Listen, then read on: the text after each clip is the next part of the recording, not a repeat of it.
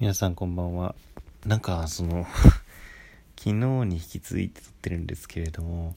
なんか昨日喋ったことはすんごいつまんないように感じてきて、ちょっと考えてて、なんか、こう、弁解したいなってわけじゃないんですけれども、もう一回撮りたいなと思って撮っています。かといって特になんか話したいことがあるわけでもないんですけれども、最近作った料理についても聞きたいみたいな話があったので今日作った美味しい担々麺についてお話ししたいと思います。あの近所に友達夫婦が住んでるんですけれどもその人彼らとなんかついこの間一緒にスーパーに行く機会があったんですね。でそこでそのスーパーで売ってる担々麺の素がめっちゃ美味しいんだよみたいな紹介を受けてへえとか思ってちょっとでもなんかすごい本格的だからっていうので作ってみようと思って作ったんですね。で結構美味しかったんですよそれが。なんか本場四川風みたいな感じで汁なしなんですけどそんなにすごい辛いわけじゃなくて結構何て言うんだろうあの中国のあの美味しい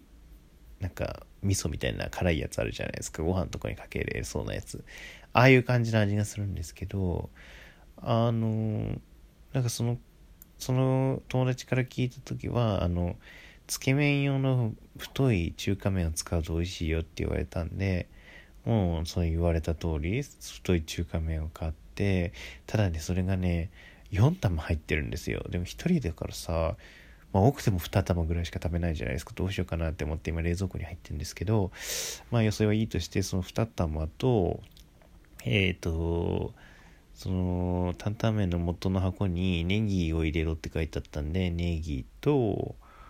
えっ、ー、となんかこういう中華系のものって青菜がついてると美味しいよなと思って小松菜がめっちゃ安かったんで小松菜買いました。であとはひき肉豚のひき肉買ったかなとりあえず。でもあれ牛でもいけそうですねなんか食べた感じ。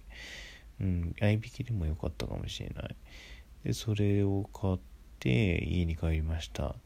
あのー、なんかただ担々麺って聞くとなんか美味しいかなと思ってあの作り方にはネギとひき肉だけ炒めてその素を入れろって書いてあるんですけれども、まあ、元の中身とか見るとニンニクとか入ってるし生姜とか入れてもなんか夏だし美味しいかなと思って、えっ、ー、と、生姜のみじん切りみたいなの、まあちょっと細切りみたいなのと、ニンニク一かけらだけ、ちょっとあの粗く切ってえっ、ー、と油で炒めてそこにネギとひき肉を入れました。あのひき肉料理を作る時の結構重要なポイントとしてはひき肉をえっ、ー、とあのひき肉からの何て言うんだろう肉汁が出ないぐらいまできっちり炒めるっていうのがあのタコス作る時もえーとミートソース作る時もまあ、何でもそうなんですけどひき肉使うひき肉炒めた料理作る時のまあポイント？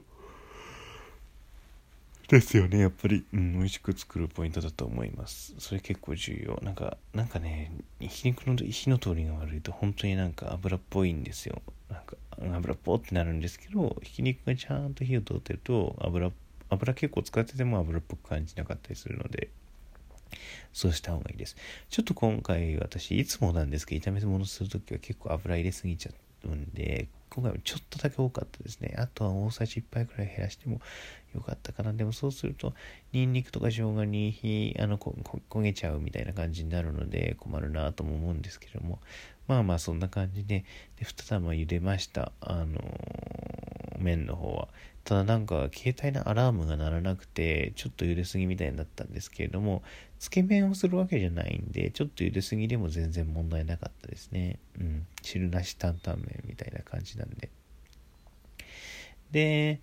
えっ、ー、とまあ麺は冷たい水で洗ってお皿に入れておいてでその、えー、ひき肉が炒まったらそのえー、担々麺の素入れたんですけど担々麺の素私1回分だと思ってたんですね。なんかあのクックドゥみたいな顎に入ってたんであの細長いちっちゃいやつあちっちゃい浅いやつ。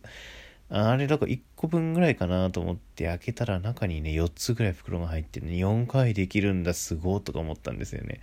まあ確かになんかレシピには 50g って書いてあったんでひき肉の量が。まあこれちょっと少ないのだなと思ってたんですけどまあそういうことですよね。うん、1人とか2人とか分ずつ作れるようになって、あ、すげえ便利じゃんとか思って。なんかその箱が確かね、1箱300円ぐらいして、なんか1回分にしてはめっちゃ高くないとか思ってたけど、なんか店で担々麺食べれるじゃんとか思ってたんですけど、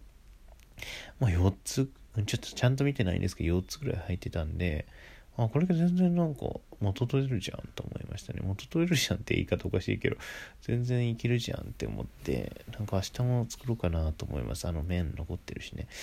明日はね、ただちょっと量、具を多めにして、味が薄くなる感じにして、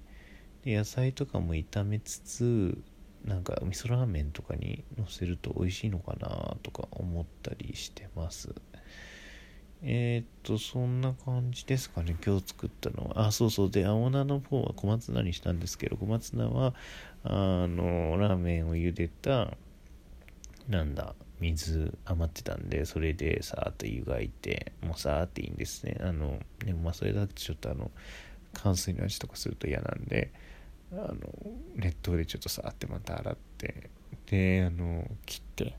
上に乗せました。めっちゃやっぱ合うね。中華には青菜入れたやつ合うね。やっぱ合うと思います。なんか、ほうれん草じゃない方がいいと思う。やっぱ、チンゲン菜みたいなやつか、あの、小松菜がやっぱいいと思いますね。私、小松菜結構好きなんですよね。あの、なんか、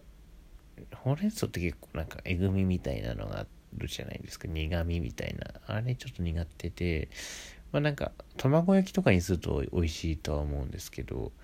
なんかだからおひたしとかなんかそのまま食べる系のものだったら断然小松菜派ですね私は、うん、小松菜めっちゃ好き。小松菜それがね今日1パック88円だったです。結構安くない？最近なかなかないよこの値段。あそうあともう一つ。同じスーパーなんですけど基本そのスーパー何でも高いんですね。なんか都心にあるせいなのかなんかお高く溜まってんのかなんとかよくわかんないんですけどあの基本のものが高いんですよなんか、まあ、高級志向の醤油しか売ってないしなんかマウイポテトチップスみたいなやつをこう前面に押し出してあんま安いポテトチップス小池屋とかも、まあ、ちょっと出るけどまあ高いしって感じなんですよ。なんだけどあの今日ねまあ、トマト缶安くなってたら買おうかなとか思って、チラチラってトマト缶のコーナー見てて、まあ、普通のトマト缶のコーナーは、まあ、普通の値段、しかもなんか高いんですよ。120円とか、まあ、場合によって200円のなんか有機農法みたいなやつとかがあったりするんですけど、で、ちらっと反対側を見たらですね、なんとトマト缶が88円会員価格で売ってたんですね。これ底値じゃんって思って、この辺りのトマト缶の底値だよって思ったんですね。一個なんかディスカウントショップみたいなところがあって、ディスカウント八百屋？ディスカウント、うん、ペットフードショップ？なんかよくわかんないけど、ペットフードショップ、ペットフードと、えー、なんか八百屋の卸みたいなのと、うんとサムゲタンとかなんかきなんか余った調味料みたいなのがドサーって売ってる謎の店がうちの近所にすぐあるんですけどそこでまあトマト缶がたまに出ててそこで買うトマト缶がうちの近所東県内では一番安いんですね。まあ大体95円とか。うんななまあそれでも安いんですよ。まあちょっと高いなって思う人もいると思うんですけどあのー、それがですねそのこうちょっと高級な、まあ、生鮮食品とか買うスーパーはいつもトマトが120円とかなのに会員価格で会員様限定で88円で売っててもしくはこれ買うしかないじゃんみたいな。トマト缶とか腐んないからさめっちゃ買いましたね。6缶買ってしまいました。もうかもうあの何て言うんだろう。えっ、ー、とリュックの中トマト缶だらけみたいな感じで買いました。うん。トマト缶便利ですよね。なんかトマトなくてもトマト味になるし いやめっちゃバカなこと言ってる。あのなんだろう。パスタとか作る時楽じゃないですか。あとなんかミネストローネとか結構好きなんですけどミネストローネとかすぐ作れるしなんかトマト缶すげえ便利だから結構常備しておきたい派なんですけどあのー、うんトマト缶めっちゃ安くいっぱい買えて嬉しかったです。なんかねうんこういうやっぱ難しいね。難しいことなんか単純なこと昨日のねトピックもすごいあのお題としては面白かったんですけどやっぱああいうのはねちゃんと事前準備しなきゃいけないね。うんなんかこういう日常にあふれた細々したことをいかに生き生きと描くかっていうのが私好きなのかなっていうふうに思います。なんかうんそんな気がします。ではさよなら。おやすみなさい。